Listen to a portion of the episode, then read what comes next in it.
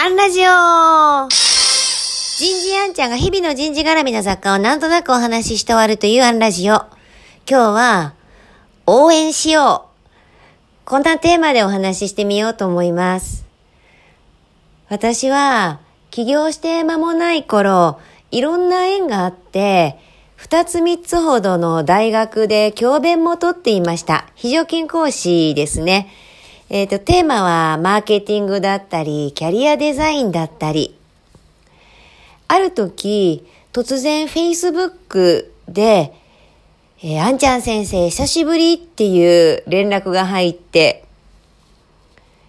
最初はピンとこなかったんですが、どうも名前が見の、見覚えがある。そう。12年ぶりに再会した教え子だったんですね。よく見つけてくれたなと思いますし、ほんと Facebook ってこういうつながり方をさせてくれますよね。ぜひ一度ご飯でもと声をかけていただいたので、ああ、それは嬉しいということで再会を果たせました。当時から可愛らしい女性だったんですけれども、12年ぶりに再会する彼女は、とてもとても綺麗になっていて、聞くと、今は小説家と脚本家として活躍しているというんです。よく覚えててくれたね、声をかけてくれてありがとねって話をしたら、彼女は言ってくれたんです。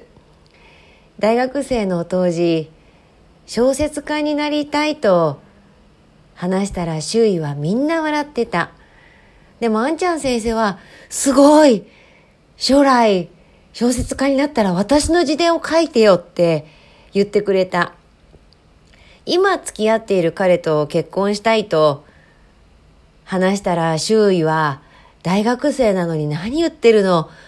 まだ早いよと止めたけれども、あんちゃん先生は、やん素敵って笑ってた。先生、両方実現したんですよ。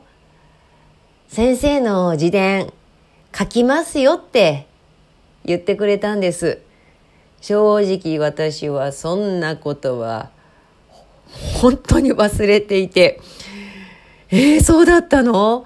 いやー、覚えててくれてありがとうって話なんですが、いやー、やっぱり人の夢は応援するものですね。その時私がどんな思いで彼女を応援したのか、本当に申し訳ないんですが、覚えてないんです。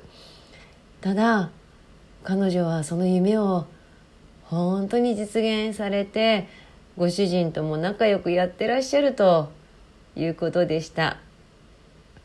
なんか人事もそうなんだろうなとあれこれ言う前にまず応援するスタンスを取る。もしかしたら私は12年ぐらい前の方がもっと素直に人を応援できてたのかもしれません。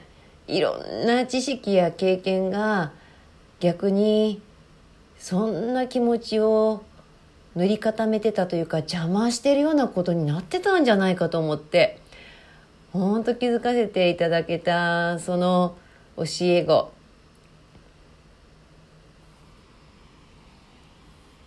そして合わせて今私は私の夢を自分自身が応援できてるかな？とも思う夜です。今日はここまで。次回もお楽しみに。